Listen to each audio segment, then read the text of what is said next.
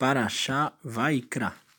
Essa é a primeira Parashá do terceiro livro da Torá, que se chama Vaikra, que significa em hebraico Ishamou. Então, lembrando que na semana passada a gente terminou o livro Shemot, com a última Parashá do livro que se chama Pikudei, e lá a gente viu que o templo móvel, né, o mexicano, foi inaugurado é, foi feita a primeira oferenda e as luzes da menorá foram acesas pela primeira vez. E agora essa paraxá, ela começa contando que Deus chamou Moisés e ele começa a explicar aqui todo o assunto em relação aos sacrifícios de animais que são oferecidos no templo. Então, basicamente, toda a paraxá, ela descreve vários tipos de sacrifícios, como eram os procedimentos para eles serem feitos, né? Qual a ação de fato que deve ser feita, em que momento é, e de que forma né, cada animal deveria ser sacrificado e quais os casos em que a pessoa deve oferecer um sacrifício, em que ela se torna obrigada a oferecer um sacrifício no templo. Então, antes de a gente começar a entrar nesse assunto sobre os sacrifícios de animais no templo, que é um assunto bastante polêmico né, e bastante complicado para a gente entender né, exatamente como isso funcionava é, hoje em dia com a nossa cabeça né, nosso contexto de mundo. É, vou falar aqui um pequeno comentário sobre a Paraxá, um fato interessante, que a Paraxá ela começa é, com a palavra Vaikra e o Aleph, que seria a letra A no final da palavra, ela é escrita na Torá menor do que todas as outras letras. Isso é um fato interessante para a gente prestar atenção. Primeiro, porque isso mostra que a Torá ela não é somente o texto e o significado do texto, ela tem vários tipos de significados ocultos dentro da forma como ela é escrita, da forma das letras, do tamanho das letras, do tamanho do espaçamento ou quebra de linha entre as é, é palavras né, do texto. É, tudo isso tem diversos significados e explicações dentro do texto da Torá. Uma explicação que eu ouvi interessante de por que justo esse Aleph é escrito de, né, com a letra de uma forma menor do que todas as outras letras, é porque, na verdade, quando Moshe Rabbeinu foi escrever essa parte, ele queria escrever Vaiker, sem o Aleph no final. E, e daí a palavra é, ficaria como se, tipo, Deus tivesse chamado parecido para Moisés num sonho. É, tipo, por acaso Deus falou com, com, com Moisés. E por que, que ele queria fazer isso? Porque ele não queria é, escrever de uma forma que parecesse que ele era uma pessoa muito importante. É exatamente para ele demonstrar que ele não tinha orgulho disso, ele queria ser uma pessoa humilde, ele queria né, é, não ter méritos por ser o líder do povo de Israel. Então ele queria escrever de um jeito mais simples, tipo, não fala que eu sou o líder e que Deus falou comigo.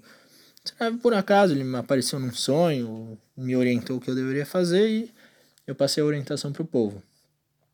Então ele foi consultar é, Deus sobre isso e Deus falou: Não, você tem que escrever o Aleph para dizer que de fato eu vim te chamar e eu falei com, com Moshe Rabbeinu de fato, né, na vida real, e não em sonho. Então ele mesmo assim insistiu, e aí no fim ele conseguiu que o Aleph fosse escrito de uma forma menor do que todas as outras letras, most tentando mostrar um pouco, isso é uma explicação de, do nível de humildade de Moshe Rabbeinu, que até mesmo quando Deus insiste para ele que isso tem que ser feito de uma determinada forma, mesmo assim ele insiste e, e quer brigar para que o nome dele não seja assim tão vangloriado e ele não apareça como uma figura de tão destaque, para ele não cair no, na tentação de sentir orgulho disso ou de se orgulhar do fato de ser líder, uma vez que isso foi definido por Hashem, por Deus, né? E Moshe Rabbeinu, como uma pessoa muito próxima de Deus, sabe que tudo que ele recebe, todo o poder que ele tem de governar o povo de Israel, sem dúvida foi definido e concedido por Deus. Agora, para explicar um pouco melhor a parte relativa aos sacrifícios dos animais no templo, eu vou usar um outro livro que seria uma compilação da tradição oral e dos grandes ditos, das grandes máximas dos sábios é, da grande assembleia, que era o parlamento, digamos, da época do segundo templo é, em Jerusalém. Então, eu estou tirando esse texto aqui da Maseret Avot, que seria o, a coletânea dos pais. Tem uma tradução em português muito boa, feita pelo é, rabino-chefe da Yeshivai em São Paulo, né, o Ravari Friedman. E, se eu não me engano, o nome do livro é A Ética dos Pais. Então ele escreve, traz cada um dos trechos com explicações, né? Bem interessante. E lá nesse nesse livro, nessa, nessa coletânea que fala sobre os ensinamentos dos pais, né, dos sábios dessa grande assembleia, fala lá no capítulo 1, na Mishnah 2, na no aprendizado é, no segundo aprendizado, né, do primeiro capítulo, é um texto interessante. Ele fala assim: Shimon, o justo, foi dos últimos participantes da grande assembleia. Ele costumava dizer: O mundo se mantém sobre três coisas: a Torá, o serviço divino e os bons atos ou a beneficência. Então vou ler uma parte aqui que explica um pouco melhor para a gente entender melhor esses conceitos, né? Fala assim a explicação: o judaísmo, em certo sentido, lembra um tripé. Retira um dos pés de apoio e a estrutura desabará. Se a pessoa for erudita, mas não observante, se for caridosa, mas não disposta à oração, então ela não poderá experimentar uma vida religiosa plena. Esta religiosidade incompleta está afadada a ter um equilíbrio instável e desmoronar. O propósito da Torá em nossa vida diária é a de nos elevar a um plano superior. Mediante o seu estudo, podemos ampliar nossos conhecimentos, nossos horizontes mentais estender as fronteiras de nossa compreensão. A Avodá, que seria o serviço divino, comanda o nosso relacionamento com Deus. Ela faz com que estejamos constantemente cientes da presença do Todo-Poderoso e da nossa dependência dele. E Gemilut Hasadim, que seriam os bons atos ou a é, caridade, regulamenta nosso relacionamento com nossos semelhantes. Nesta área, nos é ensinado o significado da justiça, retidão e compaixão. Nela aprendemos a amar nosso semelhante como a nós mesmos. Quando o judeu se envolve nestas três atividades, ele está, na verdade, envolvendo todos os níveis do seu ser no culto a Deus. Ele está pensando, falando e praticando o judaísmo. Para a Torá, a mente, o pensamento do processo intelectual é fundamental. Na Avodá, no serviço divino, a fala, expressão é o elemento principal, a oração. Né? E na Gemilut Hasadim, que seriam os bons atos, a caridade, o feito, a ação que é importante. Então, a partir dessa explicação, a gente começa a entender um pouco melhor é, o contexto e o significado dos sacrifícios no templo. Né?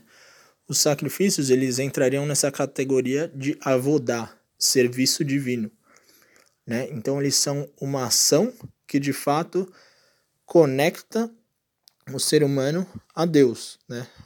Qual seria essa ação no caso? Seria o sacrifício de alguns animais no templo. Então, como isso funciona hoje em dia? Hoje em dia a gente não tem templo, então a gente não pode fazer os sacrifícios, a gente também não sabe exatamente quem são os descendentes dos sacerdotes, não existe certeza 100%, então a gente não conseguiria é, também ter os sacerdotes para fazerem os sacrifícios. Então, no momento em que o segundo templo de Jerusalém foi destruído, os sábios decretaram que no lugar dos sacrifícios, o que seria feito? A oração. Então, a partir desse momento que surgiu a oração, de fato, como uma prática é, extensa e né, persistente dentro do, ju do judaísmo. Ou seja, a oração ela veio para substituir o trabalho que era feito, o processo que era feito, né, através dos sacrifícios que eram oferecidos no templo. Isso também explica porque em muitas partes da oração a gente lê as passagens relativas aos sacrifícios de animais, porque é considerado quando a gente está lendo essa parte como se a gente estivesse de fato oferecendo o sacrifício no templo, mas como hoje não existe templo e isso é impossível para a gente fazer de forma concreta, a gente faz isso através da oração. E por que exatamente a gente precisa fazer esses sacrifícios, né? Ou hoje, no caso, as nossas orações, para que a gente consiga estabelecer de fato essa relação com Deus, né? É, tem uma explicação bem interessante num livro que chama A Máscara do Mundo, do Rabino Akiva Tatz. Ele explica que qual que é o significado do sacrifício, né?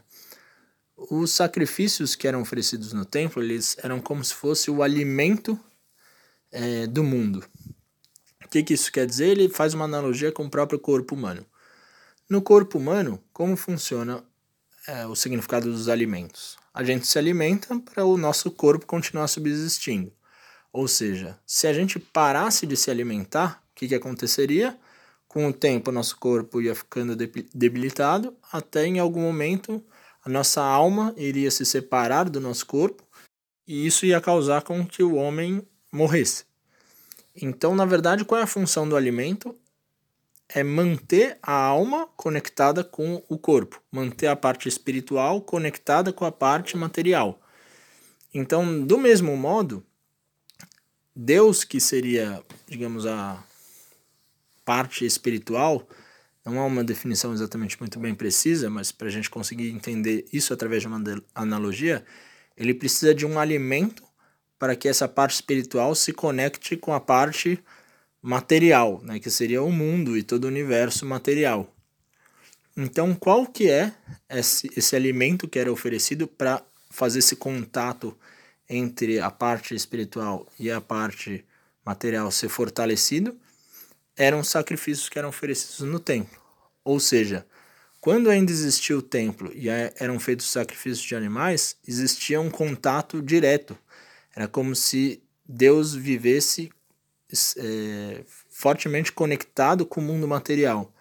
Então existiam revelações divinas é, aparentes, né? É, reveladas. Aconteciam milagres revelados, né? As pessoas viam de fato, coisas é, sobrenaturais acontecendo, porque Deus tinha os meios para fazer essa conexão através dos sacrifícios que eram oferecidos no templo.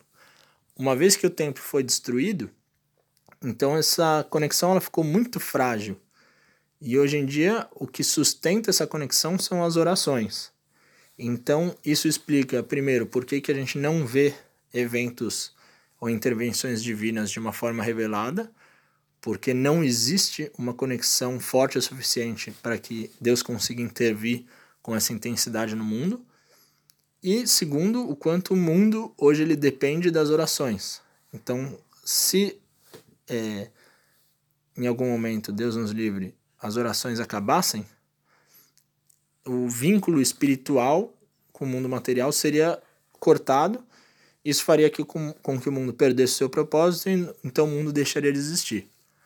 Isso também é a explicação da próprio texto que eu tirei, né, da, da, da ética dos pais, de que o mundo é sustentado por esses três pilares. Então, qualquer uma dessas três coisas que deixasse de existir faria com que o mundo inteiro deixasse de existir. Os dois últimos pontos que eu queria comentar são, o primeiro, em relação aos tipos de sacrifícios que eram oferecidos. Então, existem sacrifícios no templo que eram diários, ou seja, eles não dependiam se alguém tinha feito alguma transgressão ou não. Eles eram oferecidos diariamente no templo como uma forma, digamos, de uma refeição básica, o alimento constante que era oferecido no templo. E os outros tipos de sacrifícios são sacrifícios quando a pessoa transgride algum mandamento e aí ela traz um sacrifício com uma compensação a isso. E aí esse sacrifício ele faz com que esse defeito que foi gerado seja corrigido no nível espiritual. Outro ponto interessante é que a gente pode pensar que então só pessoas ricas poderiam trazer, fazer o sacrifício, porque você tinha que comprar um animal e um animal não era uma coisa muito barata, você comprar uma vaca, um boi, um carneiro na época, né? Mas mesmo assim, nessa paraxá ele explica que caso a pessoa não tivesse condições de comprar um animal, ela poderia oferecer pássaros, pombos, né? Como um sacrifício. E mesmo se ela não conseguisse isso, ela poderia oferecer é, apenas grãos, farinha, né? Como uma parte do sacrifício. Bom, esse foi meu resumo da Parashat Vaikra e do assunto sobre os sacrifícios no templo. Bons estudos por aí e Shabbat Shalom.